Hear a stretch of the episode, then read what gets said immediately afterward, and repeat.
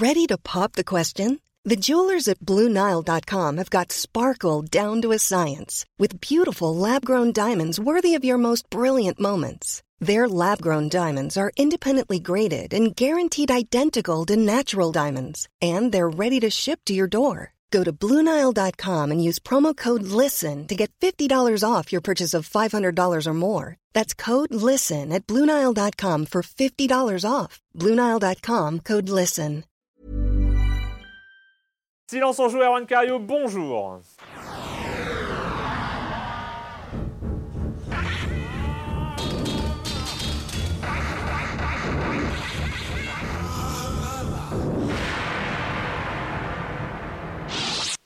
Au programme aujourd'hui, Thimbleweed Park. Et puis vu que Patrick est là, c'est tout. Voilà, donc on a une heure euh, pour en parler. Euh, non, bon, il y aura aussi Monsieur Fall, il y aura aussi du Mass Effect Andromeda et on finira avec euh, Kafka The Video Game. Et puis je commence en accueillant deux de mes chroniqueurs favoris, Joël Métro. Bonjour Joël. Bonjour, Et bonjour. pas- bonjour. Et pas. D'ailleurs, je t'ai déjà présenté. Donc, et Patrick Bonjour, Helio, Erwan. bonjour Patrick. Euh, voilà, c'est le pro- et puis le reste du programme, oui, bah non, il y a que le com des com, bah non, parce que le com des com, je ne l'ai pas. Voilà, je, je complètement, voilà, non, bah non, je l'ai pas le com des com. Il y aura un double com des com la semaine prochaine. Ah oui, parce qu'en fait, on a, il y a eu un espèce de, de, de, de- trou comme ça de de- deux semaines. hein. Euh, Alors, vu qu'il y a eu des mises en ligne un peu hasardeuses, il fallait que j'en parle quand Non, même. mais tu as raison d'en Non, parler. mais il faut, parce il que faut aborder la... J'ai été Oui. complètement sous l'eau pendant trois semaines euh, pour des raisons personnelles de déménagement. Euh, C'est compliqué, hein, un déménagement. Mais on va pas en faire, faire une heure dessus, hein, mais euh, voilà.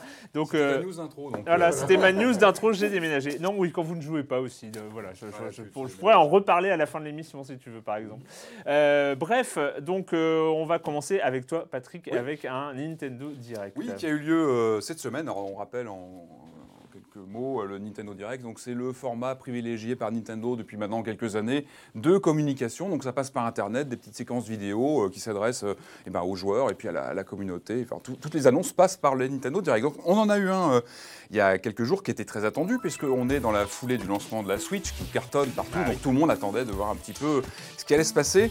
Euh, alors la première grosse info évidemment à noter, c'est l'arrivée de nouveaux amiibo. Ça c'est très important. On a des nouveaux amiibo qui ont été confirmés. Non, il y avait, non, il y avait vraiment deux, deux, deux modèles qui étaient très attendus. Très attendus. C'était Cloud de Final Fantasy VII qui est confirmé en deux versions et puis Bayonetta aussi. Ça y est, on les attendait depuis euh, longtemps. On savait qu'ils étaient plus ou moins prévus, mais c'est confirmé. Ils arrivent dans les mois qui viennent.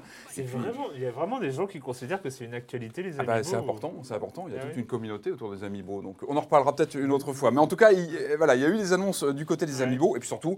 euh, Nintendo a déroulé le line-up de jeux euh, pour la Switch. Ça, c'est important parce que c'est vraiment ce qui va, ce qui va booster les- et conforter les, les ventes dans les mois qui viennent. Et puis, on se rend compte que le planning est plutôt bien agencé parce qu'il y a une actualité quasiment tous les mois. Il y a des gros jeux qui arrivent régulièrement, en tout cas chez Nintendo. Alors, euh, quelques dates donc, qui ont été confirmées pendant le Nintendo Direct. Donc, Splatoon 2, qui est vraiment attendu comme une des grosses locomotives euh, pour la machine, est confirmé pour le 21 juillet.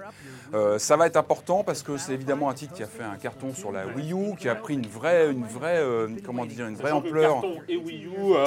C'était relatif, mais il s'est vraiment démarqué à la fin de vie de la console. Et puis, c'est un jeu qui a pris une dimension e-sport euh, compétitive qui est vraiment importante aujourd'hui.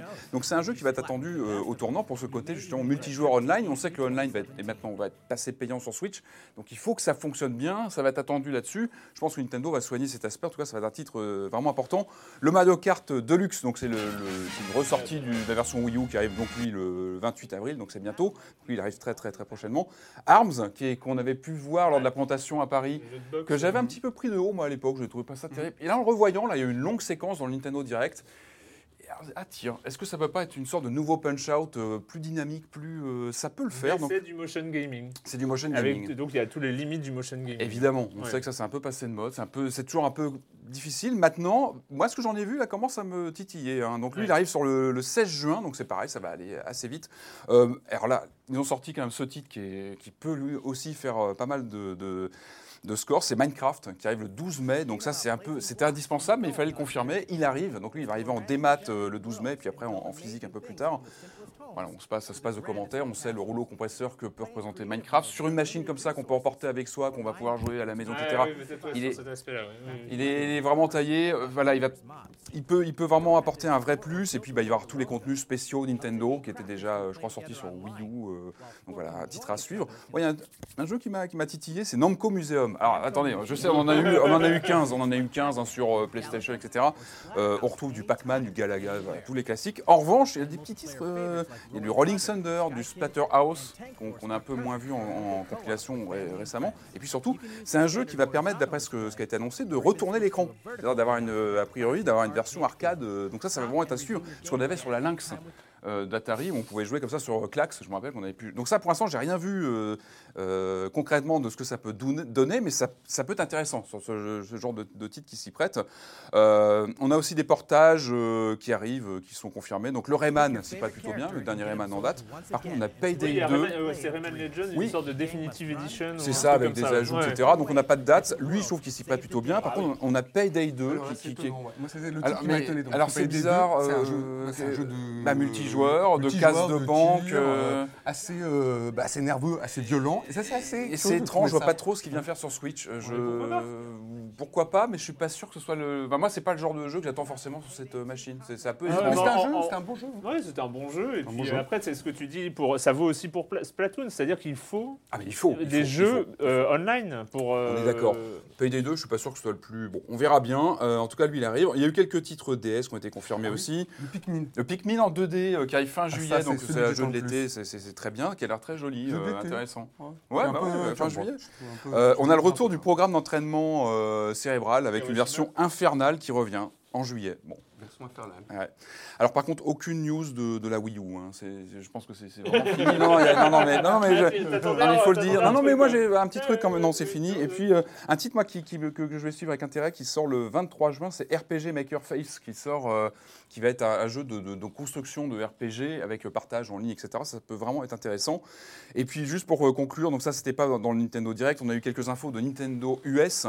Euh, une bonne nouvelle, c'est que la Switch confirme que c'est a priori le meilleur lancement de Nintendo aux États-Unis, donc ça c'est très très bien, c'est-à-dire que la machine prend de l'ampleur et ça, ça cartonne vraiment. Mauvaise nouvelle, c'est que visiblement la NES Mini est en fin de production. Ils ont annoncé que c'était les dernières livraisons aux États-Unis. Donc ça sent un peu la fin du, euh, de la machine. Bon, Nintendo avait dit que ce ne serait, pas- ce serait pas une machine au long cours qui va conduire. bien tes mauvaises nouvelles. Bah, quand même, non mais, non, non, mais le- ce qu'il faut retenir, c'est que les gens qui voudraient éventuellement en récupérer une, il ne faut pas trop traîner. hein. Déjà, moi, c'est- ce qui est étonnant, c'est que je ne l'ai jamais vue en magasin. Enfin, moi, euh, moi, j'avais précommandé la mienne, je l'ai jamais vue en magasin. Je pense qu'elle a toujours été en flux tendu. Et bon, en tout cas, il ne faut pas trop traîner. Et on attend à l'E3, est-ce qu'il y aura des annonces euh, sur une Super Nintendo euh, Mini? Ça Non, pourrait mais être quand intéressant. même, il n'y a, pas un truc qui manque Du genre. Non, mais du genre, le, le- le- un des jeux les plus attendus de l'année, quoi. Enfin, euh, Ah, le Mario Bah oui. Ah mais ça c'est trop tôt. Je pense que euh, Nintendo, je crois, a annoncé qu'il y aurait à l'E3, il y aura quelque chose à l'E3, il va y avoir des annonces. Je pense qu'il sera à l'E3 en force. Là, c'était plus sur les mois qui viennent. On sait qu'il est en fin d'année, hein, le, Mario. Oui, on sait déjà, mais bon, un peu- je pense que c'est ça, un ça peu fait tôt, bizarre euh, de, de- de- de parler de- du futur de la Switch sans évoquer Chaque chose en son temps. Là, je pense qu'ils ont bien consolidé les mois qui viennent, en gros, jusqu'à fin d'été, rentrée. Et puis bah, la suite arrivera. Je trouve que c'est plutôt intelligent Non, mais de, justement, de, on de consolider. euh, les mois on qui viennent. De, de Mario. Je pense qu'à l'E3, on va, on va en voir du Mario. Euh, deux, c'est bien. Bah ça oui, ça c'est la question. Voilà. Mais bon, en tout cas, voilà, non, le Mario, ça va. je suis pas inquiet sur le Mario. Il faudra un MOBA. Hmm. Un MOBA sur Switch. Ça serait bien. Pourquoi pas Non mais tout est possible. Euh, Joël, euh, Microsoft. Oui, enfin, je vais parler plus globalement d'argent. Ouais, l'argent, c'est le voilà. nerf de, voilà, c'est le nerf de la guerre. Alors, comment, pognon. voilà, comment on rend l'argent? Euh, De différentes, voilà, de différentes manières. D'abord, en étant remboursé, remboursé. Euh, Xbox, euh, Microsoft est en train de tester en fait pour sa Xbox One euh, le principe donc du, remboursement qui a, voilà, qui a cours sur, sur Steam.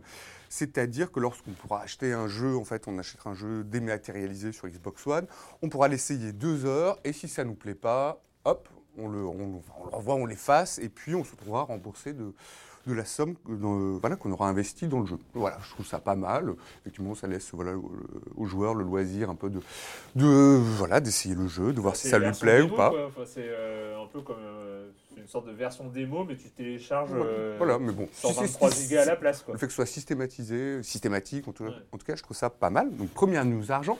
Deuxième news argent, comment, euh, voilà, comment gagner de l'argent grâce à Nintendo et, plus, et plus largement grâce à la Nintendo Switch. Euh, c'est grâce à un programme en fait, qui s'appelle HackerOne, un programme en fait, auquel a souscrit euh, Nintendo et auquel, souscrit, auquel ont souscrit également d'autres entreprises comme euh, Dropbox, comme Twitter, et qui consiste en fait à ch- chercher les failles dans les, dans les, pro- dans les différents programmes, Oui, dans les différentes oui. machines. Ce programme, en fait, auquel avait déjà souscrit Nintendo pour sa, sa 3DS et pas pour sa Wii U, curieusement. Euh, ce programme en fait a été étendu à la, Switch. Donc en fait Nintendo propose euh, aux joueurs d'essayer de, pirater sa, sa Switch, euh, de pirater sa Switch et si s'ils y arrivent, euh, voilà, ils, ont, ils gagnent entre 100 et 20 000 dollars. 20 000 dollars, ce qui n'est pas, voilà, ce qui est pas négligeable. Donc voilà, à bon entendeur, salut. Voilà, si vous voulez gagner Ah oui, ouais. Ouais, Mhm. d'accord, en fait. Ils, ils envoient un truc, euh, allez-y, hacker. euh, Allez-y, hacker, et puis. puis C'est voilà. pour trouver les failles, en fait. Pour trouver les failles. Voilà. c'est pour trouver les failles. Euh, donc oui, comme je l'ai dit, pas de comme des comme. Euh, oui, parce que j'ai complètement zappé. Je, je suis mais à, à la, à la- à la rue complet. hein. Enfin voilà. C'est merci d'être là, chers amis, hein, parce que vous. Euh, mais bon, il y aura. En parlant de la rue, moi, je, je note d'ailleurs que dans mes notes, j'avais noté que l'écran était vertical sur le- les versions arcade du Namco Mu- Museum. Mais je pense que ça va être l'écran qui reste à l'horizontale, mais que l'écran va être inscrit en vertical dans l'écran horizontal. Quel rapport avec la rue? Pardon? Quel rapport avec la rue Avec, ben non, mais je, je, je reviens sur, sur ma. Et en, en- non, en fait, ce qui serait intéressant, je pense, c'est que l'écran, le- l'écran devienne vertical. Ok. Mais euh, ça, c'est pas confirmé. Donc ça, ça va être à, à voir. Moi, c'est ce que je voudrais voir. Mais, une émission spéciale. espérons, espérons. Tu vois, c'est l'idée à, à- à retenir. Bon, bah, on va commencer tout de suite parce que c'est euh, aux commandes, c'est Ron Gilbert notamment. Ah c'est oui. euh, Ron Gilbert, Maniac Mansion et puis euh, Monkey Island et les autres, enfin la grande époque de LucasArts. Euh, il était revenu déjà, il était revenu avec The Cave qui avait moyennement convaincu parce qu'il sortait un peu de, de son, de, de son, sa zone de confort. Il est sorti plusieurs fois hein, de sa zone. oui, Enfin, oui. il est parti sur d'autres choses pendant une époque et c'était très bien. Il a fait d'autres expériences. il a fait d'autres expériences, mais là, il revient au cœur du, au cœur du problème. hein, au Il cœur revient de- aux racines. Il Aux- revient aux au tout racines début, là où avec- tout a commencé ou presque. avec Thimbleweed Park. Tell me again why you're here. I was assigned to the case by the Home Office in Albuquerque. There is no home office in Albuquerque. It's neat to know. Earlier this evening, we found a body down by the bridge.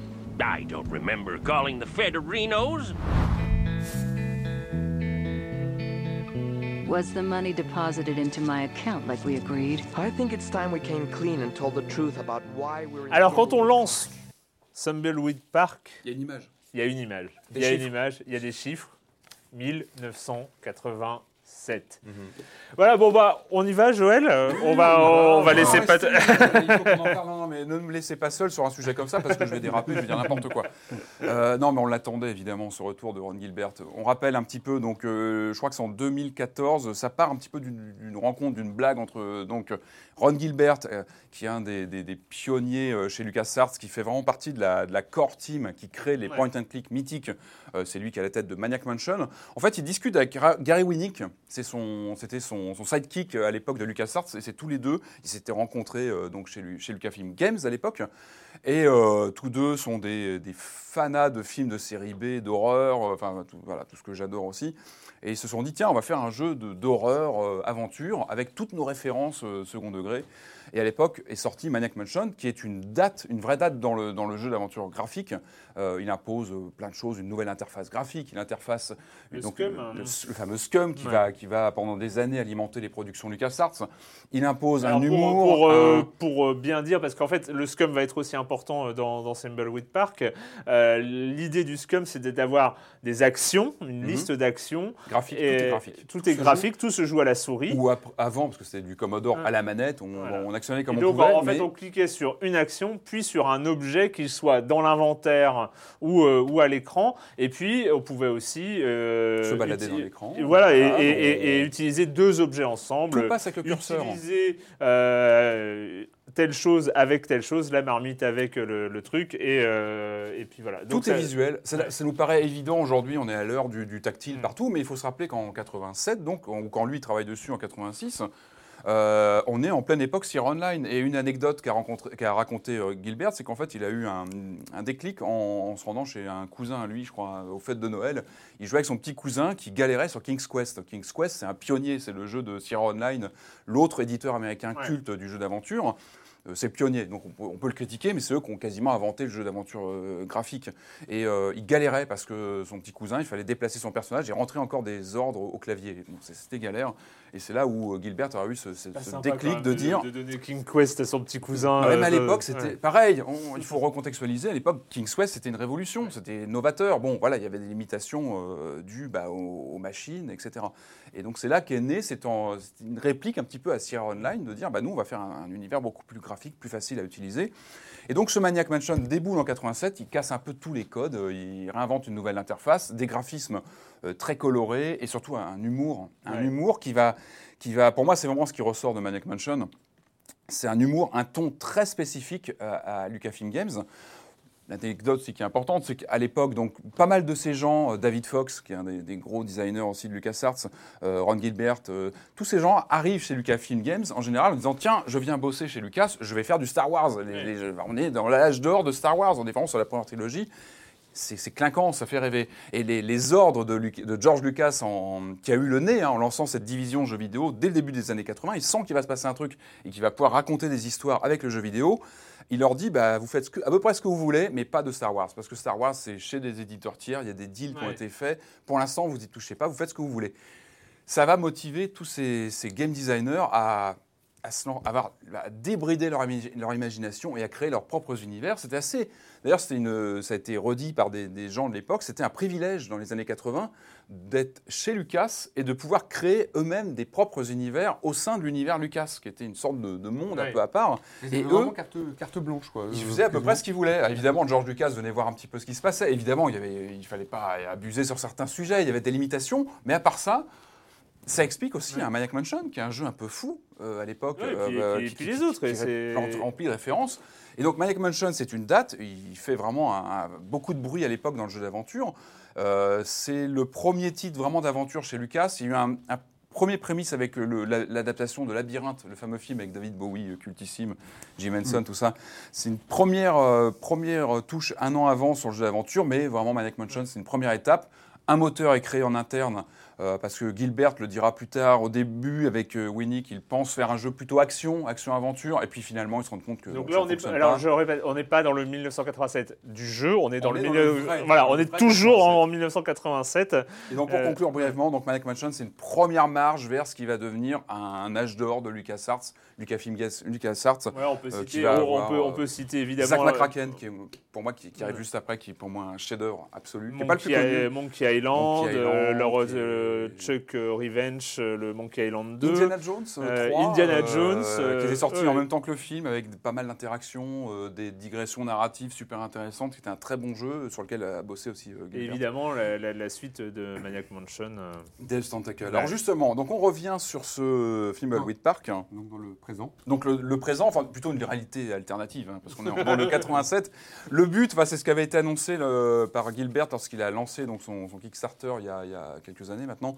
Il avait, je me rappelle encore de cette photo qu'il avait prise. Il ouvrait un tiroir en montrant une vieille disquette euh, Amiga avec marqué Fimbleweed Park et il disait en fait sa promesse c'était regardez, on va faire un jeu comme si vous trouviez un jeu de l'époque euh, que vous n'aviez pas encore fait, un jeu LucasArts pas encore euh, qu'on n'avait pas encore lancé. Et, et c'est vraiment le topo. C'est la promesse du jeu. Et, et en fait, ça se prend un peu comme une time, une time capsule. En fait, on se retrouve en 87 avec un jeu d'aventure qui reprend les codes.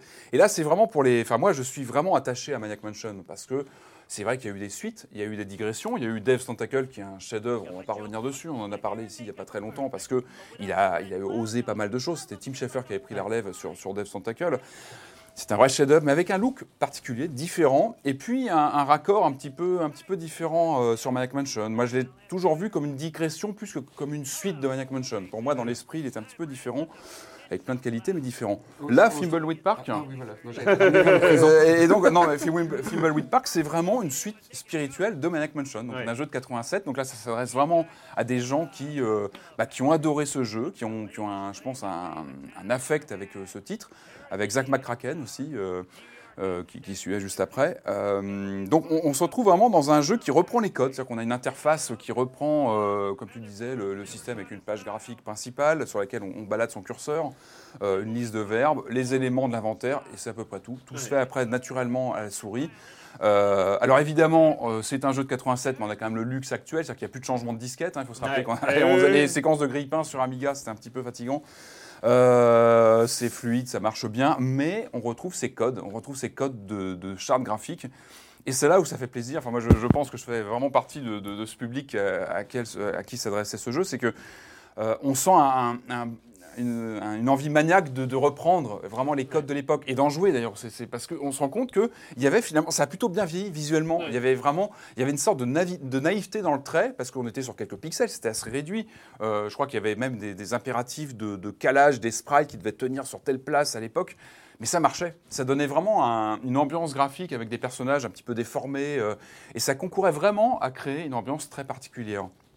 Donc tout ça est repris à la lettre. C'est qu'on retrouve vraiment ce, ce design très particulier. J'ai- envie d'être un peu mauvaise langue, mais est-ce que c'est pas non plus. euh, le jeu, comment a été financé le jeu? En euh, Kickstarter, en partie. Hein, Est-ce que le c'est pas un énième moyen de. Alors, je sais bien que le. Voilà, que le.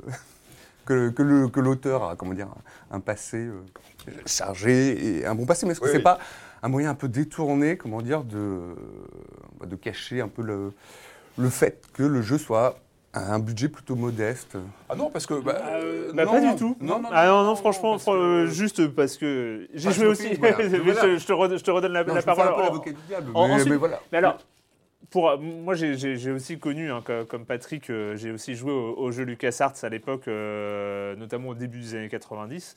Euh, et ce qui est impressionnant quand on lance Thimbleweed Park, c'est qu'on se dit ah ouais, il y avait- il y avait ça.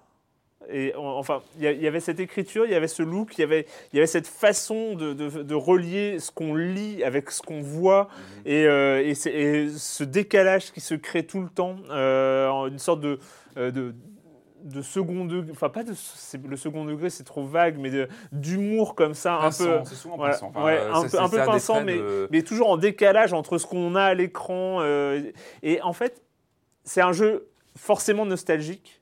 C'est euh, qui assume, qui, hein, qui- qui- qui qui- assume cette fibre nostalgique.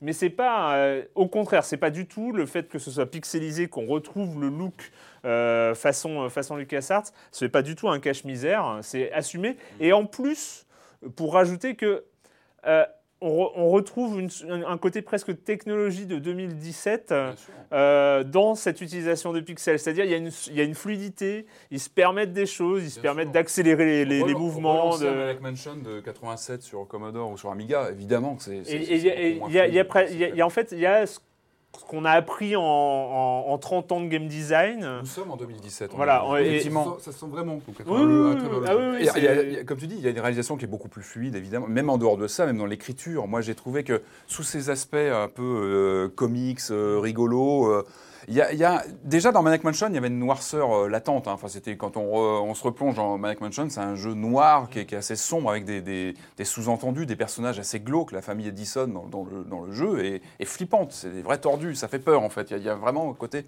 comique mais effrayant par, de, par dessous.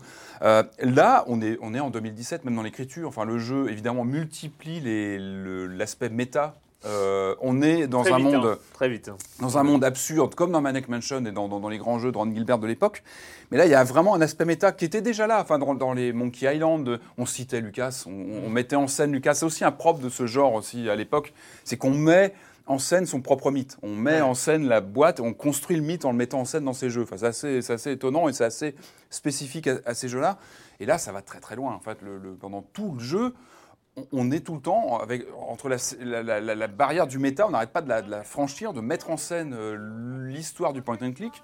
On sent que Gilbert n'arrête pas de citer euh, Sierra Online. On est, en, on est en 87 quelque part avec ce, ce- ce- ce duel qui se dessine entre Sierra Online Ouais. et, euh, et, euh, et LucasArts.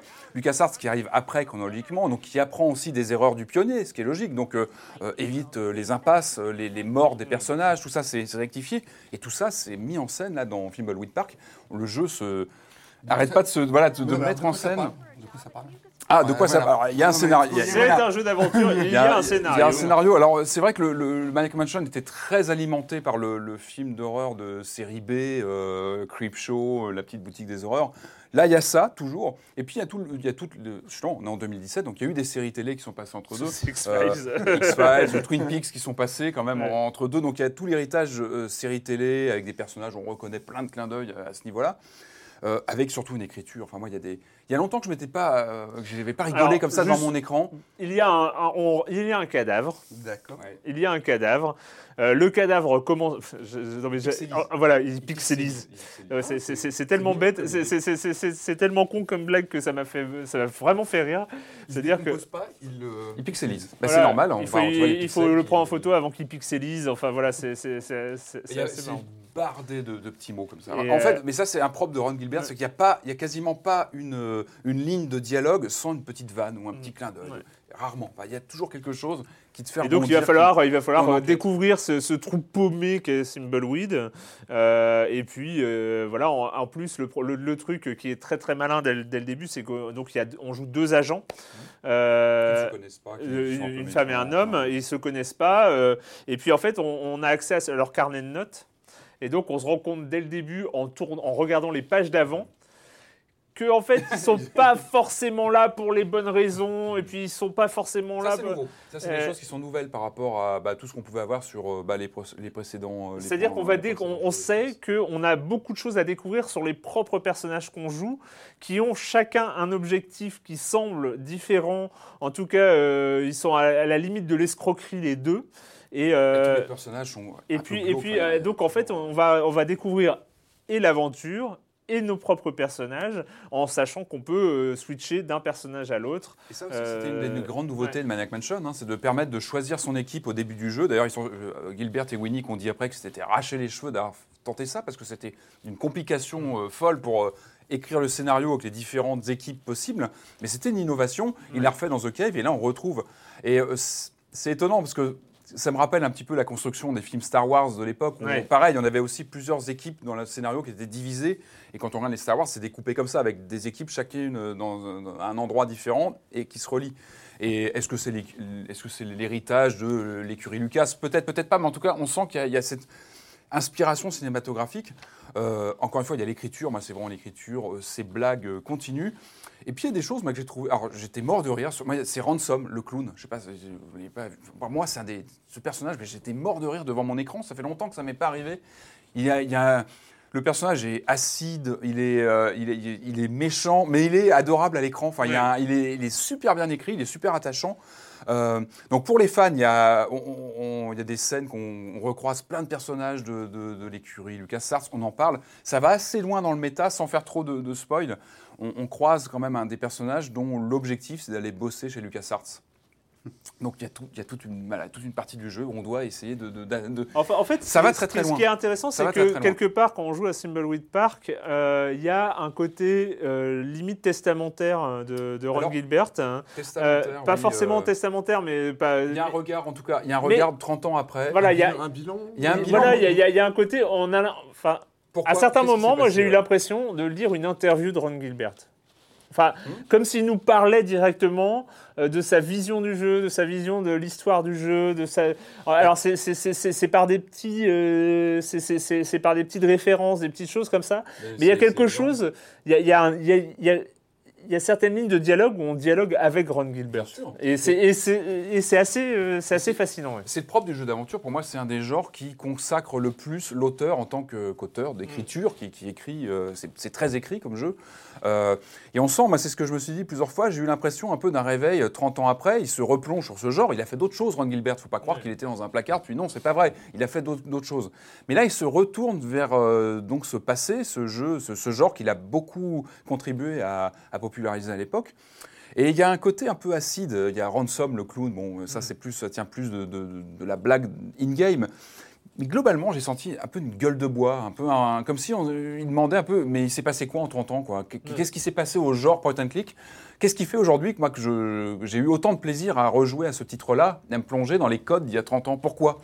C'est un genre qui a évolué. Il y a eu plein de choses. Il y a eu les Telltale. Il y a eu plein, plein, plein de choses. Il a évolué sous plein de formes différentes. Mais en tout cas, même dans le propos, comme tu disais, de, de Ron Gilbert, on sent qu'il y a, il y a une sorte de désillusion. euh, il, y a des, il y a des moments assez rigolos quand on recroise d'anciens personnages. On recroise le couple vedette de Maniac Mansion, euh, donc Dave et, et Sandy, ces deux personnages. euh, Ils tiennent un, un espèce de, de tripot là et ça sent un peu la loose. Enfin, il y a un côté, il y a un peu un ouais, gueule de bois de re- 30 ans après. c'est ça, ça pose pas mal de questions euh, sur. euh, c'est un objet passionnant. L'aventure est intéressante. Le, le scénario, tu nous demandais le scénario, il est vraiment intéressant. Il est fou. Il y a des, comme toujours, ce sont aussi les codes LucasArts, des énigmes. Il faut se plier à la logique du jeu.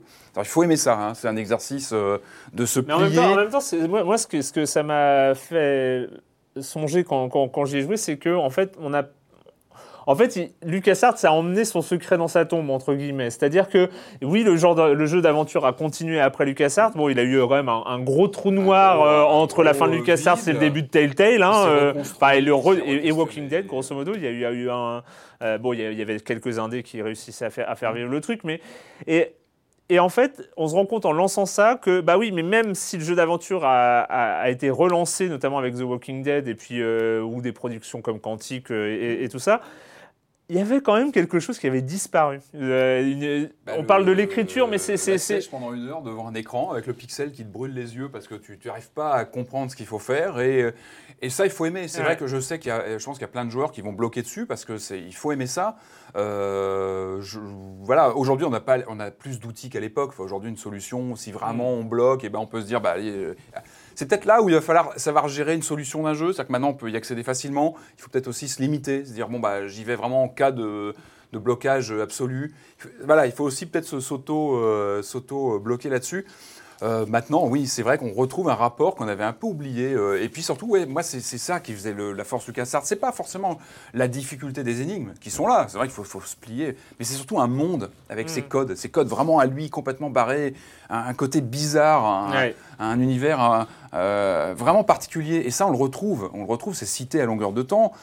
Certains ont dit que c'était un peu passéiste, que Ron Gilbert, euh, j'ai lu ça, hein, je parlais de lui tout le temps. Non, moi je pense que non. Il questionne un genre, un genre auquel il a contribué. Il pose des vraies questions sur qu'est-ce que c'est devenu, qu'est-ce qui s'est passé entre deux. Euh, et encore une fois, là, ça fonctionne. Moi, j'étais, j'ai- Ouais. ce jeu m'a plu vraiment. Été un vrai retour en. Euh, comme se retrouver un copain qu'on n'avait pas vu depuis des décennies. On Ah, est content de rediscuter. Oui, Ah bah tiens, machin. Là- là- et, et là-dessus, je suis pas d'accord. Il y a, y a vraiment que- ça. Est-ce qu'il y aura une réplique? Je suis pas sûr. C'était un instant, là un retour. Aujourd'hui, c'était, mais c'était un ravissement. D'y retourner, est-ce qu'il faut le refaire? Je suis pas sûr. En Pour tout moi, cas, pour moi, c'est vraiment testamentaire. C'est testamentaire oui, d'une- d'un genre. euh, Il y a certainement. un- C'est, euh, en fait, on l'a. Grosso modo, finalement, LucasArts, quand, quand, quand ça s'est terminé, les jeux d'aventure point and click façon LucasArts, ça s'est terminé sans, sans cérémonie. Ah bah oui, il y en a eu un, et puis le jour suivant, il n'y en a plus. Et- tôt, finalement, et Schafer finalement, qui, ça c'est euh, peut-être la, c'est, peut-être la cérémonie d'a- d'adieu qui arrive 20 ans plus tard, on va dire, et, euh, qui est là pour bah, conclure une période. On, on avait oublié de la conclure. On vous donne un jeu qui conclut une période qui s'est terminée il y a 15 ans ou euh, Aussi, il y a ouais, 15 de se ou 20 ans. Sur, euh, sur, sur, ouais, sur cette époque qui. euh, Mais c'est pas un jeu passéiste. Enfin, moi, je trouve, même dans l'écriture, dans l'humour, c'est pas un jeu à pleurer. Au contraire, moi, je trouve qu'il est plutôt rigolo. Il y a des vraies, des vraies fulgurances euh, euh, d'humour. Et euh, d'ailleurs, c'est intéressant de voir la comparaison avec Broken Edge de Tim Mm. Schafer, qui est sorti, qui est pareil, qui a été kickstarté par les fans de Point and Click. Au final, qu'est-ce qui nous reste de Broken Edge aujourd'hui? En termes d'écriture, pas tant que ça. Et là, je trouve qu'au contraire, il y a un vrai. euh, il y a vraiment un humour, il y a Mm. quelque chose vraiment qui reste. euh, moi, j'ai pris beaucoup de plaisir à, à visiter ce jeu. euh, Thimbleweed Park, donc euh, nouvelle dernière création de Ron Gilbert et comment il s'appelle l'autre son Ah, c'est euh, de- Gary Winnick et puis Ouais. David Fox aussi qui a travaillé. Enfin, c'est vraiment la core team de l'époque qui s'est retrouvée, qui a, qui a travaillé là-dessus. Encore une fois, ceux qui ont fait les jeux à l'époque, qui ont aimé Maniac Mansion, vous allez voir, il y a plein de clins d'œil, on croise plein de caméos de personnages. C'est un vrai régal. Euh, pour ceux qui n'ont pas connu, ça peut être une bonne introduction et peut-être que ça va leur donner envie de- Ah, d'aller chercher bien, un petit enfin, peu ça- le. ça- ça- ça- Ça reste, ouais. et puis il y a plein de clins d'œil. Encore une fois, on retrouve bah, des endroits cultes, la, la bibliothèque du, du Skywalker. Ranch. euh, c'est vraiment pour les fans, c'est un vrai régal, vraiment. Thimbleweed Park sur PC, c'est quoi C'est 10 Euh, PC, Xbox One aussi une Ah oui, version que j'ai essayée qui est plutôt bien fichue. Il y a des petits raccourcis pour, euh, pour, pour jouer la manette, ça marche plutôt bien. Donc euh, aussi sur C'est Xbox quoi C'est One. une vingtaine d'euros, je crois Euh, oui, je crois 15-20 euros ouais, à vérifier, ouais, une vingtaine d'euros. À vérifier, vous vérifiez. Euh, c'est le moment d'accueillir Monsieur Fall, Monsieur Fall de TrickTrack.net et sa chronique jeux de société. Bonjour, Monsieur Fall. Bonjour mon cher Erwan, cette semaine, je vous propose plus qu'un jeu, je vous propose un concept avec Fabulosa Fructus. C'est un jeu signé Friedman Friseux, c'est un jeu pour 2 à 5 joueurs à partir de 8 ans, pour des parties qui vont durer 25 minutes environ, et c'est édité en français par Edge. Friedman Friseux est un chercheur, oui, c'est un homme qui aime le jeu et qui aime inventé, innové. Et Friedman Freeze a constaté la mode du Legacy et un petit problème avec le Legacy. Le Legacy, vous savez, ce sont ces jeux que vous allez modifier en cours de partie. Vous allez déchirer des cartes, écrire en marqueur sur le, sur le plateau. Vous allez coller des stickers pour modifier le jeu au fur et à mesure que vous allez faire des parties et les enchaîner. Or, il a constaté que ça gênait pas mal de monde d'abîmer le matériel. Alors, il propose avec Fabulosa Fructus un concept qui consiste à modifier son jeu, le transformer de partie en partie, sans abîmer quoi que ce soit. C'est efficace, vous allez voir comment cela fonctionne. D'abord, le jeu de base. C'est un jeu de cartes, simplement, à pose d'ouvrier. En gros, vous avez des cartes posées sur la table. À votre tour, vous allez poser un pion sur une carte, avec un pion, hein, sur une carte, et vous allez en effectuer l'action ou acheter cette dite carte. Les actions consistent à récupérer des cartes fruits, et acheter une carte consiste à vous défausser de carte fruits pour récupérer cette carte. Bon, tout simple, efficace. Ça fonctionne. Le jeu comme ça, basiquement, fonctionne très très bien. De l'opportunisme, de la réflexion, c'est rigolo, c'est amusant. Mais voilà où le jeu est innovant. Toutes les cartes ne sont pas posées sur la table au début du jeu. Vous allez poser 6 cartes. Des cartes numérotées de 1 jusqu'à 6. Elles sont en 4 exemplaires chacune. Quand vous allez acheter l'une des cartes, vous allez piocher dans la grosse pile de cartes proposées les nouvelles cartes. Quand vous en avez posé 6, vous allez poser les cartes 7 qui vont arriver. Et en gros, ces cartes proposent de nouvelles règles, de nouvelles actions, de nouvelles choses à faire. Le truc, c'est qu'à la fin de la partie, toutes les cartes que vous avez achetées pendant la partie, vous les mettez dans un sachet et vous ne les utiliserez plus jamais. Ce qu'il y a au centre de la table et qui a terminé votre partie, ce sera le set de base que vous allez aussi mettre dans un autre sachet. Et quand vous commencerez une nouvelle partie, vous jouerez avec ces cartes-là. Donc, vous avez des cartes que vous n'utiliserez plus et vous avez un nouveau set de base. Sachant que la boîte contient énormément de cartes énormément. Des cartes qui vont inventer de nouvelles règles, qui vont proposer du nouveau matériel. Vous allez devoir innover, réfléchir. Vous allez devoir faire travailler vos neurones et ça fonctionne parfaitement sans abîmer le matériel. Des dizaines et des dizaines de parties différentes avec des règles différentes sans rien abîmer et arriver au bout du bout du bout du jeu, vous allez pouvoir faire un reset. Remettre toutes les cartes du départ et recommencer. Vu le nombre de parties qu'il y a à faire, vous aurez même oublié ce qui se faisait au tout début avec les cartes 1, 2, 3, 4, 5, 6. Bref, ça fonctionne. Friedman Friseux est un génie. Fabulosa Fructus pour 2 à 5 joueurs à partir de 8 ans pour des parties qui vont durer 20 à 25 minutes. C'est chez Edge et ça coûte moins de 35 euros pour un jeu absolument incroyable. Et moi, mon cher Erwan, je vous dis à la semaine prochaine. À la semaine prochaine, Monsieur Fall de TrickTrack.net et TrickTrack.tv. C'est toujours un plaisir, un honneur et tout ça. Enfin voilà. Hein? Que ferions- que ferions-nous sans lui? Euh, C'est le moment, le moment tant attendu, ou tant redouté plutôt, tant redouté parce que Mass Effect. Mass. Une trilogie. Ah, moi, je, ouais, Est-ce que- qu'on relance une trilogie où on a sauvé l'univers ou, euh, ou la galaxie, je sais plus. Enfin voilà.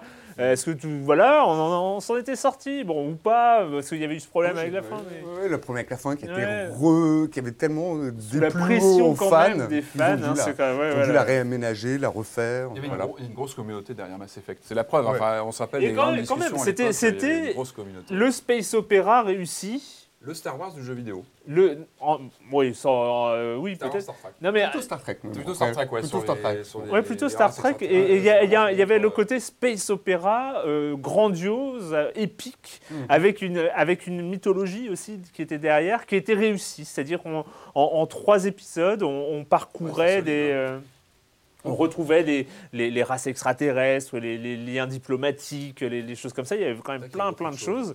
Euh, après, c'est vrai que c'était un peu frustrant de se dire ah bah oui mais c'est fini, il n'y en aura pas d'autres. Après, on craignait quand même bah oui mais s'ils reviennent, qu'est-ce qu'ils vont en faire? De toute façon, très vite on l'a su, ça ils allaient revenir euh, et, euh, et là ils reviennent avec Mass Effect Andromeda. Pas, on n'a pas regardé de bande annonce encore, hein. donc il faut la lancer. Bah, go. La bande annonce. We dream of exploring the unknown, discovering what lies beyond. The entire initiative is at risk. None of the Golden Worlds panned out. They're a bust. We need to find more resources, but that takes people, and we can't wake them up. Now more than ever, we need a Pathfinder. Maybe I'm foolish, maybe I'm blind. Thinking I can see through this, see what's behind. Got to really prove it, so maybe I'm lying. No way this is home. Oh! That's why I'm here.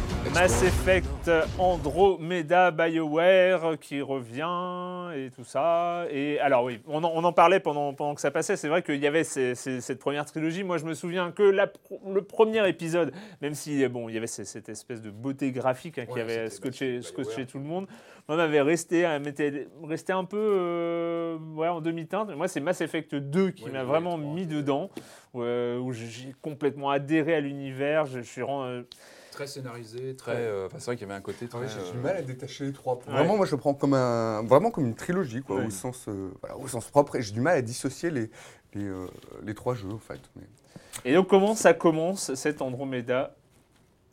Alors, je vous laisse. Qui, qui veut partir? Je, je sens que vous êtes. Allez, Non, Joël, non, non, Joël. bah non, Ah, ça bah, peut-être un peu. une, une création de personnage? C'est important. Ça commence par une création de personnage. Bah, moi, j'étais, je, suis abs- je suis un fan absolu de. Alors, moi, j'adore la science-fiction. Je suis un fan absolu de, de Mass Effect. Je trouve qu'à l'époque, donc, euh, euh, donc c'était à peu près une dizaine d'années, ouais. il reposait, les, euh, comme tu le disais, Erwan, les bases du space opéra. Space opéra, c'est-à-dire plein de personnages, plein de planètes à visiter et qui font sentir qu'on est juste un petit bout euh, d'humanité, quoi, parce qu'on joue un, un- on jouait un humain, donc en l'occurrence c'était euh, le Shepard. Voilà, qui pouvait être tantôt, euh, voilà, tantôt un homme, tantôt une femme. Moi, ça, ce fut une mon, mon- ma Shepard, c'était pas courant, non, c'était pas hein. courant à l'époque. Ma Shepard, c'était une femme, donc qui m'a accompagné pendant trois. vrai Trois- trois passer jeux. ce personnage de- d'épisode en épisode dans la Mm. trilogie. Et c'est quelque chose, voilà, quand on commence à lancer Mass Effect Andromeda, on se dit, mais elle est, elle- non, où elle est, Où elle est, où, où elle est, elle est où ma Shepard Et on se retrouve donc à, à refaire, euh, à refaire un personnage, donc c'est un peu, c'est un peu difficile quand même, euh, c'est un peu difficile parce qu'on a envie de retrouver le, le, le personnage qui nous a, l'avatar, le personnage qui nous a accompagnés pendant, euh, pendant presque qu'il n'y a plus de prise en euh, compte de 10 ta ans. partie éventuelle que tu as eue auparavant. Il n'y a plus de prise en compte comme on pouvait l'avoir ou on jette tout. On jette jeu. Là, non, on part à zéro. ouais. on repart à zéro. Alors ça commence pas très bien dans la mesure où la personnalisation du, perso- euh, du, du personnage Ça, est, est assez ratée. J'ai fauté, j'ai fauté. Moi, je me suis fait un. non, mais en fait, j'ai vu qu'il y avait plein de specs, donc j'ai dû passer une heure dessus à faire une sorte de, de clone de David Bowie qui a un, un nez comme ça. des- Et en fait, je me le traîne depuis 8 heures à l'écran et j'en peux plus. Donc, euh, faites attention, euh, euh, c'est important. Voilà, Faites le la- au hasard parce que c'est pas voilà. Ça a été dit Ouais, dans plein. prenait le truc par défaut. Ouais, prenez, prenez ouais, par défaut, prenez par défaut. Bon, ça a été dit pas mal dit dans, dans les médias. Effectivement, la, le- comment dire, l'animation des, euh, des visages est, euh, n'est pas très belle à regarder, voire est plutôt laide. Donc c'est un peu gênant, on, gênant d'avoir un, un personnage avec une voilà qu'on va, balader avec une sale gueule. Ah, c'est- bizarre qu'une licence comme Mass Effect, qui, qui, a été, qui a été reconnue quand même pour sa perfection Bah, son- graphique, hein, euh, voilà, c'est à l'époque, enfin bon, une c'est- euh, sur 360, mais Ça a été patché, hein. il y a déjà eu des mises à jour, euh, j'ai vu des Non, vidéos. c'est euh, bizarre ce faux pas, Notamment sur les yeux, il y a eu des. Parce qu'au début, c'est pas, pas le seul faux pas, mais, euh, Mais euh, ouais, c'est vrai qu'il y a des. Bah, on est en C'est très pleine, étrange. euh, Uncanny Valley, hein, en Ah, termes oui. de, de représentation réaliste, mais en même temps que des comportements un peu bizarres. Euh, c'est assez étrange parfois. Ouais, ouais c'est assez, assez- Et donc, Donc Ryder, nous, on se retrouve avec un nouveau personnage, Ryder, qui... Alors, je trouve que ça commence très, ça, ça commence très mal. Donc Ryder, il est avec, euh, il est avec son père. Son père, euh, son père meurt. Alors, c'est... non, mais c'est... c'est- un peu- gênant. C'est un peu, c'est un peu gênant. Donc euh, BioWare, très connu pour ses systèmes, donc ça, ça roue des dialogues Ouais. où on peut choisir des, voilà, choisir ce qu'on, ce qu'on va dire. Le père meurt. On a le choix entre deux choses, euh, deux choix. Un peu. Il est mort en héros, youpi, ou le je ne le connaissais pas. Alors donc c'est un petit peu un choix à double embranchement qui est un petit peu euh, comment dire succinct et assez assez gênant. Bon c'est pas grave. Du coup euh, du coup le rider euh, le, le fils ou la fille devient le nouveau pionnier voilà. Et parce que c'est l'intelligence artificielle. ça, euh, alors c'est très mal en amené, est implanté à lui, qui lui dit, en fait c'est toi le, le nouveau pionnier. Et tout le monde, tout le monde est d'accord pour, re- pour remettre à Ryder, donc nous, les pleins pouvoirs, c'est-à-dire sur, euh, sur le, voilà, sur Mais le. il doute pas mal. Est-ce que. Enfin, il doute, il doute, c'est un peu, c'est un, c'est un peu, c'est un peu léger. Donc ça commence, on sent que dans l'écriture, on sent que ça coince déjà, qu'il n'y a pas, euh, qu'il y a pas les bons, voilà, que les choix sont mal euh, amenés, que c'est un petit peu raide à, à bien des égards. C'est pas grave, on continue, on continue. Donc euh, après tout un, voilà, tout un, une introduction un peu ro- rocambolesque et pas très bien, pas très bien ficelée, c'est-à-dire un peu euh, quand. euh, moi, je trouve un peu, euh, pas grand guignolesque, mais un peu, euh, un peu grotesque. En fait, Ouais. une introduction un peu grotesque. Donc, on s'embarque dans la découverte de la galaxie Andromeda. Rappel, Euh, oui, ce sont des, des- des- des vaisseaux qui sont arrivés avec des, des colons en fait, pour découvrir de, nouveaux, euh, de nouvelles planètes habitables Mm. pour, euh, pour installer des humains. En fait, Voilà, qui partent à l'exploration. Dans c'est- une nouvelle galaxie. voilà, pour nouvelle nouvelles, galaxie. euh, nouveaux endroits. Et là, on se retrouve avec un. C'est triste de le dire, mais avec un décalque un peu brouillon de, de la trilogie. Mm. C'est-à-dire, on retrouve tout, en fait, on trouve tous les éléments qui, euh, en fait, on a l'impression qu'ils sont pas, qu'ils sont pas foulés, quoi, qu'ils sont un peu allés, euh, je sais pas, qu'ils sont allés, fe- un peu allés, euh, je sais pas, qu'ils ont pris des vacances pendant le, pendant l'élaboration de ce jeu, parce qu'ils sont, euh, on retrouve en fait tous les éléments comme, euh, comme le vaisseau, euh, comme le, donc un espèce de vaisseau mère qu'on dirige, avec des compagnons qu'on, euh, voilà, qu'on, euh, qu'on apprend, euh, qu'on apprend à connaître, mais tout est mal, tout est mal amené, tout est un peu forcé, tout est un peu les compagnons qu'on a qu'on, qu'on intègre au fur et à mesure dans son équipe ils sont mal écrits, on n'a pas vraiment de plaisir à les découvrir, il manque une partie de mystère qu'il y avait, euh, qui les entourait dans, euh, dans la trilogie, où on avait plaisir un peu à savoir, mais qui sont ces personnages, ils ont un vrai background, euh, des intrigues, aussi, voilà. euh, des retournements de situation. Des, Et là, des- pff, tout est, des tout est amené euh, un peu en vrac, comme ça. non, tout est amené un peu en vrac. Et euh, bon, alors on retrouve. On a un plaisir, c'est-à-dire qu'on retrouve les, les mécaniques, les mécaniques du jeu qui, qui nous plaisaient, comme euh, bon, les combats, c'est-à-dire que les combats étaient, euh, c'est un jeu donc à la fois d'action, hein. Enfin, c'est très combat, un peu trop, un jeu d'action, un peu hein. trop action. Enfin, on est, euh, j'ai pas ce qu'on envie de dire, on est à 90% jeu d'action et 10% RPG. Enfin, il reste plus grand chose du, du- du RPG. euh, Mm. On est sur un third person shooter quasiment. euh, la C'est là, et temps, c'est hein. là où l'émerveillement, l'émerveillement qu'il peut, qu'il peut y avoir dans la science, dans, je trouve dans la science-fiction, le questionnement sur euh, qu'est-ce que l'humanité, qu'est-ce que l'autre, Bah, euh, qu'est-ce que l'autre. ce que doit aborder la Voilà. science-fiction. Alors là, il n'y a pas. hein. C'est pas euh, les premiers, les premiers euh, extraterrestres qu'on croise, Bon, c'est genre on les shoot. Voilà. C'est genre, euh, c'est pas Arrival, c'est pas genre, il n'y a pas un truc sur, euh, je sais pas un premier contact, comment ça se passe. C'est genre. Est-ce que tout ça n'évolue pas après vers la fin? Je sais pas, je l'ai pas fini. Hein. Je suis quelques heures, mais je l'ai pas fini. Est-ce que bon euh, Non, mais c'est gênant dès le départ. C'est gênant. qu'on shoot un petit peu. on shoot. euh, C'est-à-dire que dans, je repensais, en fait, en y jouant, je repensais, je me suis dit, mais un No Man's Sky est beaucoup plus euh, en termes de découverte de galaxies, de hein. découverte. Ouais. Aujourd'hui, euh, Oui, avec l'évolution. oui, euh, un No Man's Sky est plus, plus intéressant. Ah, quoi. il est plus sur porté le- sur une ESF justement ouverte sur des mondes euh, plus, plus généreuse, Ouais. plus intrigante, plus euh, qui remet un peu en question sur l'infiniment petit et surtout l'infiniment grand. Là, on est toujours bridé, on se sent toujours dans un jeu vidéo en fait. C'est ça le, le problème, Ouais. on se sent toujours les mécaniques, les mécaniques très rigides du jeu, aussi bien dans les combats que dans l'exploration. Alors auparavant, alors il y a quelques progrès. Auparavant, dans le premier Mass Effect, je ne sais pas si vous vous rappelez, on avait le Mako. Ah le oui, Mako, ouais, c'était ce véhicule lourd terrestre qui était, euh, qui était euh, une, une savonnette, qui était impossible à, à conduire. Il est mieux le nomade. ça, Ah, le nomade est un peu Il mieux, mais- avec les, les roues motrices. Mais quand bien même, quand même, il est, euh, il est pas très agréable à, diri- à diriger, à conduire. Et après, les quêtes, pff, les quêtes sont un peu, euh, sont un peu forcées, sont un peu, genre c'est forcé, c'est au forceps quoi, que les, les quêtes sont un peu, sont imposées. On se sent jamais, on se sent jamais entraîné par le jeu, mais toujours à, à, euh, à courir derrière des quêtes qui sont pas très intéressantes, Euh, sans parler. c'est quoi le but? Grosso modo, le pionnier. Bah, le but- euh, le... Le pionnier doit découvrir. oui. Il y a, pas une. enfin, il doit- en fait. oui, terraformé, vraiment, il doit euh, rencontrer des, il doit rencontrer des mondes. Mais tout est gênant. Enfin, c'est un peu gênant dans l'écriture qui nous ramène toujours dans le. donc, on est dans un cadre de jeu vidéo. Alors, il y a des choses qui sont parfois un peu incongrues. C'est-à-dire, à un moment dans les dialogues, alors, on ne sait pas pourquoi, donc les personnages parlent un peu. Malheureusement, ils auraient peut-être dû les faire taire, mais des fois, y il y a un dialogue sur. Il y a une référence à Inspecteur Gadget, à un moment, Ah, Inspecteur vu. Gadget Alors, et Docteur Gang. Alors. Ah, ah, moi j'ai vu ça. Alors, est-ce que c'est un souci de localisation? Est-ce que c'est un souci de traduction? Mais j'ai alors, on, se re- on est euh, tout d'un coup, on se retrouve. euh, Mais pourquoi il nous La parle de ça a- et ça, moi, ça va pas Moi, j'ai tendance à supporter la VF des jeux. Je sais que c'est Ouais, pas. Tumbleweed Park est, est- est plutôt très bien traduit. Très bien hein. traduit. Alors Ouais. pourtant, c'est un jeu qui est rempli euh, de, de, de, Ouais. comment dire, de remarques en idiomatiques, de, de Oui, de- on n'en avait pas parlé, donc on Mais non. On va revenir sur euh, Park.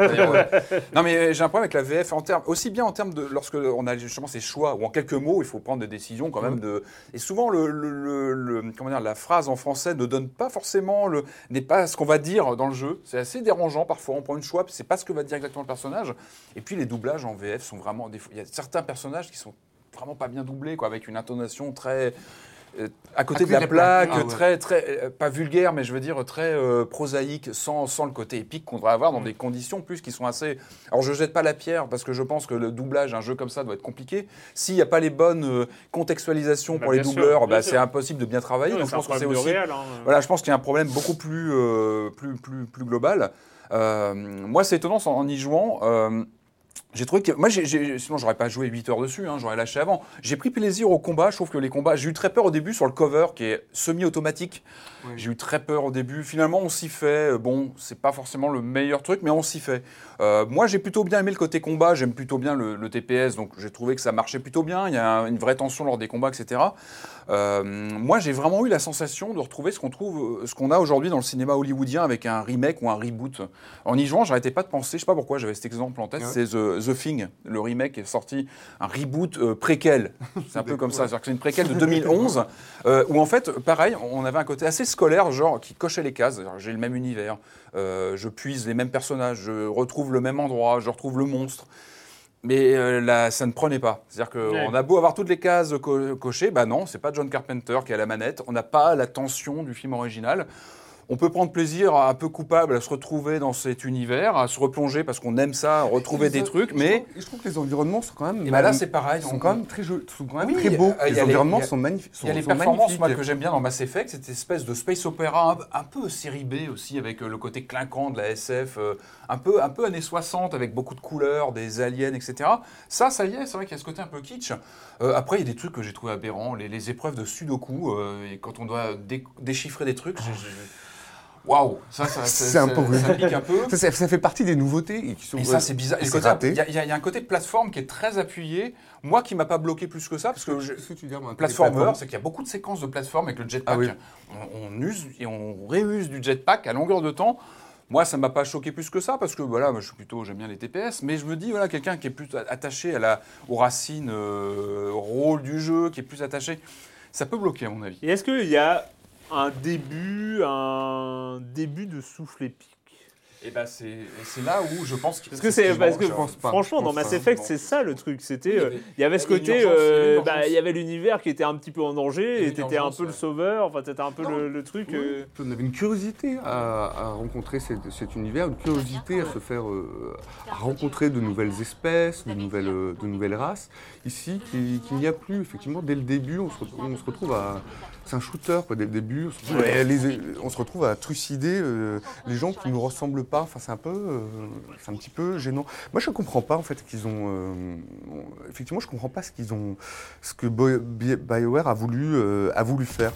Parce qu'ils ont déjà, repris. Ils ont repris. C'est pas le BioWare, euh, je crois que c'est un studio euh, Montréal qui a bossé dessus. Ah, ouais, euh, ça- c'est pas l'équipe euh, des d'Apple le Trilogy, je crois. Ça se sent parce qu'après, après, effectivement, il ils ont repris les, ils ont repris les mauvais. Ça peut euh, ju- justifier un suivi des, des règles, de, des codes de, de la série sans avoir cette étincelle, ce... moi je trouve ça je trouve ça triste mais triste mais vraiment très triste parce que en fait on, on- on- on- on se dit à chaque fois euh, bah que euh, je sais pas que euh, Rockstar ou Blizzard aurait jamais laissé faire ça Mm. alors à une licence majeure. C'est-à-dire euh, les mecs eh ben, ils auraient dit OK, on sort un nouveau Mass Effect. Il y a des attentes, nous aussi on attend. C'est-à-dire que nous aussi en tant que créateurs on attend et on veut pa- faire passer quelque chose et on veut faire ça. C'est pour ça qu'on va refaire un nouvel épisode parce qu'on a des choses à dire. on Et- est sur une nouvelle génération de machines en plus. quand même- on est sur une nouvelle génération qui- de machines, donc sur la- il y, a- il y a une attente, et puis on va, on va sortir un truc qui est au moins, au moins à la hauteur du précédent, et qui va le dépasser, qui va amener plus de choses. Et là, on a juste l'impression d'un truc de commande, Oui, d'un fan enfin vraiment de fan service mais de même base. pas, même pas, les, les fans, les fans, les fans, non, hurlent, les fans, les, ouais, les fans, ils ils hurlent. Donc on est vraiment sur un truc où on gâche, où on on va sortir un espèce de truc. Je dis pas qu'il n'y a pas de il n'y a pas de travail, vous, on- Ah vous oui, l'avez dit, il y a, il y a- il y a oui, du boulot, il y a des paysages, il y a des choses comme ça.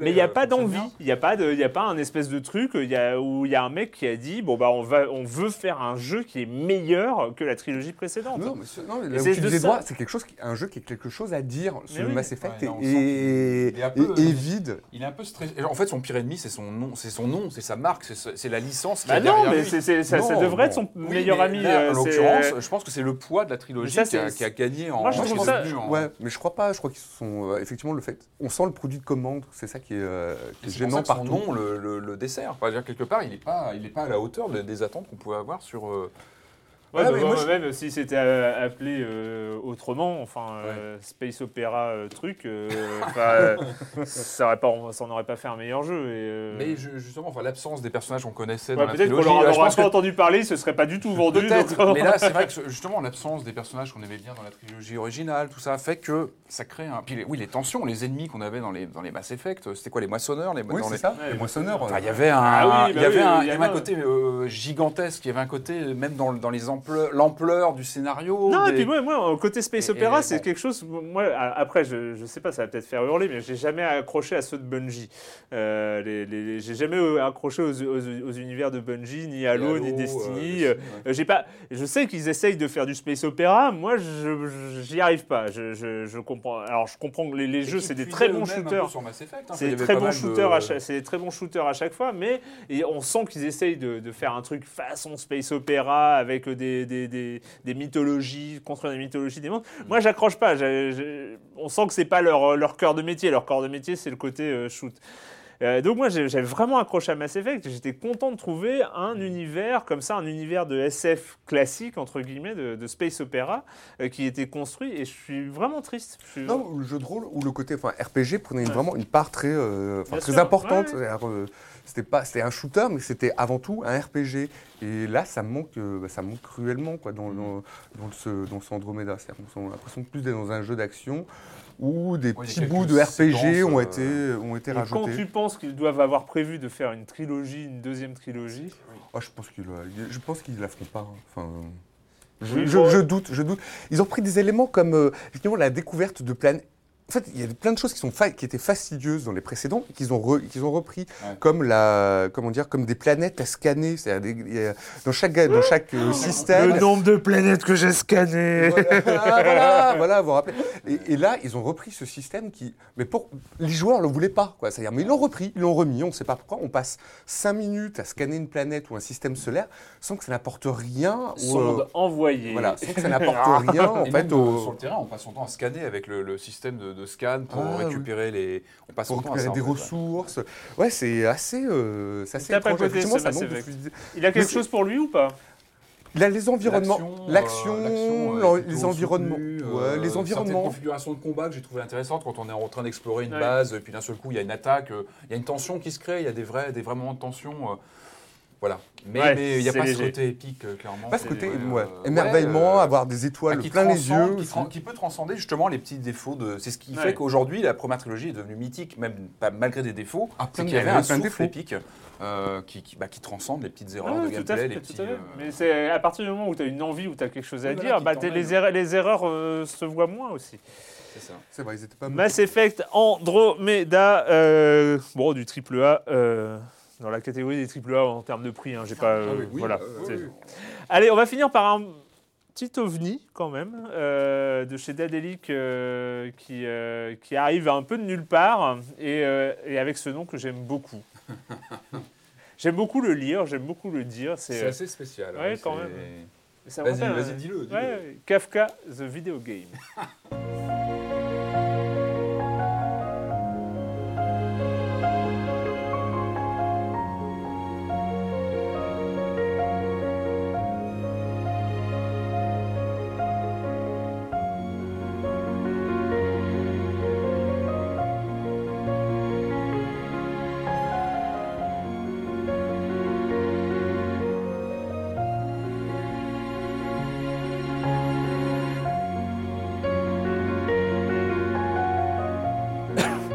Kafka, Kafka, The Video Game. Et en fait, je cherchais, ça me rappelait, parce qu'on avait reçu euh, Cédric Lagarigue, et, et c'était euh, l'appel de The Call of Toulouse, The Official euh, Video Game, quelque chose. euh, Of quelque the- chose of the book, Ouais, non, c'était assez, assez, assez marrant. Mais là, voilà, Kafka, The Video Game, autant dire, euh, bon. Bah, c'est que- pas rien comme nom, hein. enfin il faut, faut y aller Ouais. quand même. Ça s'appelait euh, le jeu officiel de France de France Non, c'est pas official, hein. C'est Non, pas c'est The Video Game. ouais, non, Le, c'est- le jeu vidéo. ouais. le jeu vidéo de Kafka. Ouais. Patrick. Oui, bah ouais, ouais, non, non. euh, alors, euh, réussi graphiquement, moi je trouve qu'il y a une vraie patte. C'est euh, très beau. le pro- C'est vraiment le truc qu'on va retenir euh, positif. C'est graphiquement, c'est réussi. Il y a une vraie. euh, sais pas comment le situer, on dirait un peu du collage euh, découpé à l'écran. Ouais. Il y a un- vraiment un côté organique euh, vraiment intéressant. Qui est, bah, il, est, il est dans, la, une catégorie un peu vague, mais on va dire des, des très beaux euh, jeux d'aventure indé. Enfin voilà, Ouais, qui, qui ouais. jouent sur des aplats, sur des formes très belles, des, euh, des- qui jouent sur les belles palettes de couleurs. Enfin voilà, qui, belles animations, tout est lisse, tout est fluide. Et le gameplay est calé là-dessus parce qu'on est sur du, on est entre du recherche d'objets cachés et puis manipulation d'objets dans l'écran. C'est-à-dire qu'on doit toucher des, objets. Il y a- on, dirait- on est souvent, en, en fait, c'est une compilation d'énigmes, de- Ouais. de, de, d'énigmes, de puzzles graphiques avec un petit fil comme ça d'histoire, mais qui est assez décousu. on Bon, est euh, dans, du professeur Layton. Hein, on est dans du professeur Layton. Dans du Layton, avec Ouais. des énigmes comme ça, euh, qui, se, bah, qui sont raccordées par un scénario un peu prétexte, qui n'est pas forcément très... le- Les énigmes sont plutôt intéressantes, elles sont vraiment sur du, du- encore une fois, sur du, du- du carton qu'on bouge, des objets qu'on doit trouver, qu'on doit manipuler, etc. C'est pas toujours très facile. Heureusement, il y a une aide euh, in-game qui débloque des, des tips au bout de deux minutes, et puis de quatre minutes, on a deux tips successifs. Euh, au début, on peut s'en passer, puis au, au fil du, temps, on en a vraiment besoin. hein. Ça Ouais. peut- il y a- il y a- ça- la difficulté avance très très vite. Euh, donc voilà, c'est plutôt mignon. Il y a des bonnes astuces de- d'énigmes. Euh, après, voilà, bon, alors. euh, c'est- c'est, On euh, gêné quand même. Ouais, non, non, non, mais ouais, parce que moi, Kafka, c'est, moi, j'ai un rapport très, très particulier avec Kafka. Moi, j'ai, j'ai travaillé dessus à la fac, donc j'ai, voilà, moi, j'ai- j'avais adoré, moi, son, son roman culte, c'est Le Château. Euh, j'avais beaucoup aimé ce, ce- ce- ce roman. Euh, moi, j'ai toujours un peu ce problème lorsqu'on, voilà, on s'attaque à un auteur comme lui, qui est, qui est très complexe. Euh, je veux pas faire le, le- le- le- le vieux con qui vient un peu taper lettres. sur. Voilà, non, non, je veux surtout pas faire ça, mais attention, enfin, voilà, c'est toujours un peu réducteur de, de- de dire voilà, euh, là le jeu il mise sur l'absurde, sur des situations absurdes, un peu incompréhensibles et, et cryptiques. Et en gros, Kafka c'est ça, c'est qu'on est dans un monde euh, euh, joli, Kafkaïen. graphique, kafkaïen et un peu absurde. Et débrouillez-vous que le scénario qui est un petit peu habitable. Ah bah non, non, Kafka c'est pas ça. C'est beaucoup plus complexe que ça. Il y a de l'absurde, bien sûr. Il y a, il y a- il y a aussi, enfin, il y a, il y a le- il y a un côté, il n'y a pas d'espoir dans Kafka. Enfin, c'est beaucoup plus profond que ça. Euh, Kafka, il a, il a à peu pressenti ce ce que, ce que deviendrait l'existentialisme quelques années plus tard, en posant des questions, etc., sur l'existence. Donc, moi, j'ai un peu ce problème de réduction de Kafka à ça, en fait. Ça, me pose un, petit problème de conscience parce que, encore une fois, euh, euh, si c'est difficile hein, de, réduire, parce que là, en plus, on s'attaque pas à un roman, on s'attaque à Kafka en général, et on réduit un peu euh, Kafka à, à ça. C'est pas aussi simple, je trouve ça un petit peu réducteur, et je trouve ça un peu dommage. Je pense que Le Château, le roman Le Château, mériterait Ah, d'être tenté En lui-même. euh, en lui-même d'être tenté. Alors il y a eu des, des- des tentatives en film, je crois même en téléfilm, c'est très complexe. Et je pense que Kafka passe très très mal à l'image. Il y a eu des tests, je crois, sur la métamorphose aussi. La métamorphose, par excellence, c'est infaisable à l'image. C'est très compliqué parce que c'est un absurde euh, cérébral, sans vouloir euh, Non, utiliser non, le ça, mot. C'est une bonne idée quand même de vouloir ada- adapter l'univers de cet auteur. C'est une Enfin, bonne parce idée, qu'on parle mais de, Lovecraft. Et là- là, on Lovecraft, ça s'y prête. Et, Kafka. oui, en Lovecraft, euh, on parlait de Cthulhu, c'est- une, c'est une œuvre particulière qu'on va attaquer. Et on sait que de toute façon, on ne pourra jamais euh, reproduire Cthulhu euh, à l'écran parce que ça sera toujours réducteur. Euh, on le sait. On sait que c'est Ouais. très difficile à attaquer euh, dans, un jeu vidéo.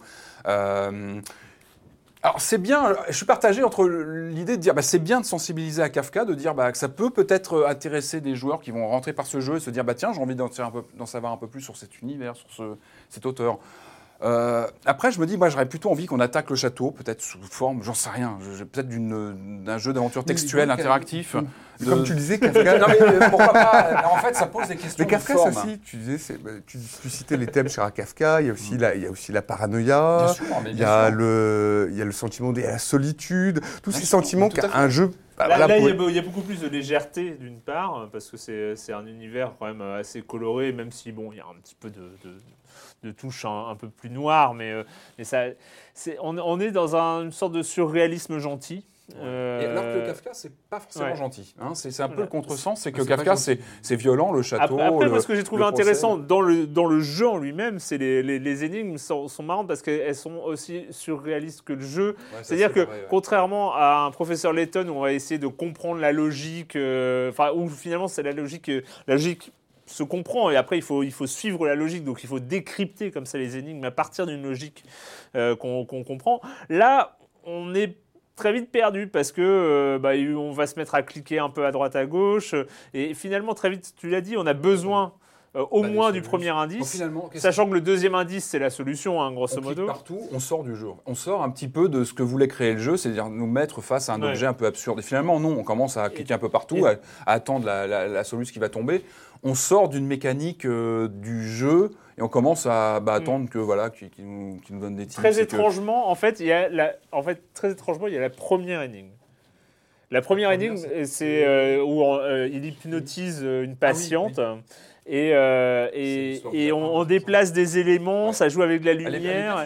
Elle est, elle est, Elle est bien fichue, elle est- elle est très belle et très très prometteuse. Il y a côté première image énigme. d'Épinal, euh, Voilà, exactement. qui Et je la- trouve, je- cette première énigme de Kafka, je, je la trouve très belle et je la trouvais très prometteuse. Je me dis, ah ouais, si, si c'est basé là-dessus, un professeur Layton comme ça, basé sur ces univers-là, why not? Et en fait, très vite, effectivement, on tombe sur des choses un peu compliquées, Ouais, un certaines peu, un peu j'ai vraiment bloqué, que j'ai pas réussi à passer. Enfin, moi, il y en a une avec un, une espèce de- d'horloge avec des, Ouais. des, des, des- des chiffres in- insérés. J'ai vraiment pas compris. J'ai j'ai Et vraiment il a- bloqué et- il y en a certaines qui sont marrantes parce que tu as besoin des deux indices. Mais, et là, au deuxième indice, tu te dis, euh, ouais, en fait, j'aurais jamais pu trouver sans, mais c'est rigolo. La, partie, solution, la on solution marrante. voilà. Encore une fois, ouais, alors euh, oui, moi ça me pose un petit peu un problème. C'est marrant parce qu'autant un jeu Picasso, par exemple, pourquoi pas? Parce que Picasso, c'est du, bah, c'est du visuel par définition. Pourquoi pas jouer avec des, des figures de Picasso Ceci Oui, peut-être davantage. Tu parles de, justement d'un- de visuel. Là, ce qui était intéressant, c'est de transposer un univers littéraire. Mais bon, Ouais, je mais vois- il, justement, il souffre euh, peut-être de son alors, ambition. il peut-être de son non, mais- ambition. Imaginons un Stephen King de vidéo Alors, game. pourquoi- enfin, ça, bah, il y a, euh, euh, Stories Untold, il y a, il y a un peu ça. Oui. inspiré plutôt. Qui se... Il y aurait pu avoir une inspiration. euh, là, ce qui m'ennuie, alors pourquoi Kafka? Parce que Kafka, ça fait vraiment appel au fort intérieur du lecteur. Et quand on lit du Kafka, on se construit, on se bâtisse soi-même le monde qu'il a voulu, euh, qu'il a voulu qu'on se bâtisse. euh, Et on met beaucoup de soi-même en lisant du, du Kafka. Et là, du coup, bah, nous servons quand même un, un scénario un petit peu bizarre et pas très, pas très Ouais. profond. Je trouve que c'est un petit peu léger, alors que justement, enfin, ça, ça appelle à l'interprétation euh, par définition Kafka. Mais en tout cas, je trouve ça intéressant de. De- En tout cas, voilà, non, mais la tentative de comment dire de s'approprier des univers littéraires, je trouve ça intéressant et c'est. Moi, Ouais. je pense que ça à refaire et peut-être c'est peut-être très bien que la mieux. culture, comme bah, euh, The Cure avait repris, enfin, va s'inspirer de Camus pour une Mhm. chanson. Et c'est c'est très bien aussi de questionner euh, la matière littéraire. En voyant aussi les limitations de- de- du, du- du- du propos. Il faut aussi euh, il faut être à la hauteur. Une dizaine d'euros sur Steam, notamment Kafka The Video Game. Ben voilà, c'est fini pour cette semaine, chers amis. Et la question rituelle à laquelle vous n'allez pas échapper, et quand vous ne jouez pas, vous faites quoi, Joël Alors, je suis en train de faire deux choses. Je suis en train de suivre la, la série euh, qui s'appelle Foyd, qui est en train de passer sur, euh, sur la chaîne américaine FX en ce moment, et qui raconte le, qui est un film qui raconte euh, l'affrontement entre deux actrices américaines célèbres, Joan Crawford et Bette Davis. Deux, deux monstres sacrés du cinéma et qui sont euh, voilà qui se détestaient, qui se détestaient euh, absolument et qui se sont retrouvés Dans un film? dans un film Ouais, c'est ça. qu'est-il arrivé à Baby Jane? Et, le, et de, de cette rivalité, enfin, elles se détestaient ces, ces deux, ces, ces deux actrices. Et euh, jusque, alors jusqu'à la cérémonie des Oscars où euh, l'une a fait du lobbying contre l'autre. Alors, bon, je, je raconte pas tout, mais en tout cas, c'est une série qui a été créée par Ryan Murphy, donc le créateur des, euh, voilà, des American Horror Story, euh, de Glee, euh, tout ça, et qui est incarné au, euh, au- dans, et qui est joué en fait par euh, Jessica Lange dans le rôle de Joan Crawford et Suzanne Sarandon dans le rôle de Bette Davis. C'est un vrai régal, quoi. Et donc, tu rappelles le nom de la série? Oui, il s'appelle Feud, Feud, F-E-U-D, et en anglais ça veut dire querelle. Voilà. Et la deuxième chose que je voudrais dire, c'est un livre mais génial que je recommande, c'est La vie secrète des arbres. Euh, écrit par un Allemand qui s'appelle Peter Wolleben. C'est sorti en français aux éditions Les Arènes. Et là, vous allez découvrir, mais vous allez aimer les arbres. Vous allez vous avoir envie de les étreindre parce que les arbres, bah, les arbres sont vivants, ils bougent, mais ils, communiquent entre eux, ils bougent, mais alors à une échelle beaucoup plus, comment dire, euh, de temps beaucoup plus euh, large, enfin grande que nous. Mais euh, c'est un livre mais fabuleux. Vous verrez plus les arbres autrement. des arbres. Ouais, et vous Ah. aurez envie de les, voilà, de, de les embrasser, de les aimer davantage. Lisez-le, c'est génial. Super. Patrick Euh, moi, j'ai vu un excellent documentaire sur Brian De Palma qui est passé sur Arte. Alors, malheureusement, je pense qu'il est plus en replay. C'est peut-être plutôt un avis. Si jamais il repasse, le loupez pas, ou s'il passe en VOD chez- sur Arte, je ne sais pas. Une heure et demie, passionnant, parce que le monsieur, il a quand même 76 ans aujourd'hui. Donc, euh, une heure et demie, il revient euh, chronologiquement sur tous ses films. Et c'est génial parce que. Sans langue de bois. Sans langue de bois, il donne voilà, tous les détails sur la censure, sur Scarface. Ça commence, c'est le début du reportage, c'est, euh, il nous parle de Vertigo, de Hitchcock. Il dit, moi, c'est un film qui m'a marqué, euh, c'est le film... Waouh Et c'est vraiment impressionnant parce qu'il nous parle de son affection pour Hitchcock, de son obsession même pour, Hitch- euh, pour Hitchcock, hein, parce que c'est une figure récurrente dans tous ses films. Et c'est passionnant. Et il parle de la façon dont il a travaillé. Oui, dit, euh, oui. Quand même un, ouais, Oui, il un fait un film SF un peu. Bon. Ouais, il parle dit, de- euh, bah, de- Mission de- to Mars, je l'ai fait. euh, Il parle de Tom Cruise euh, pour Mission Impossible. C'est vraiment passionnant. Regardez-le si vous pouvez le voir. C'est génialissime. D'accord. Euh, moi, j'ai passé mon tour parce que de fait, hein, comme j'ai dit, j'ai déménagé. cartons. Fait assez. des cartons, ah oui. bah, Eh, j'ai découvert, j'ai quand même fait de la peinture et j'avais jamais fait. J'en ai fait beaucoup et j'ai posé des. Enfin bon, bref, c'est. Ça n'a aucun Oh, intérêt. Euh, merci, merci à tous les deux. Et puis, euh, bah, nous, on se retrouve la semaine prochaine sur No Life, sur Libération et sur les internets. Ciao.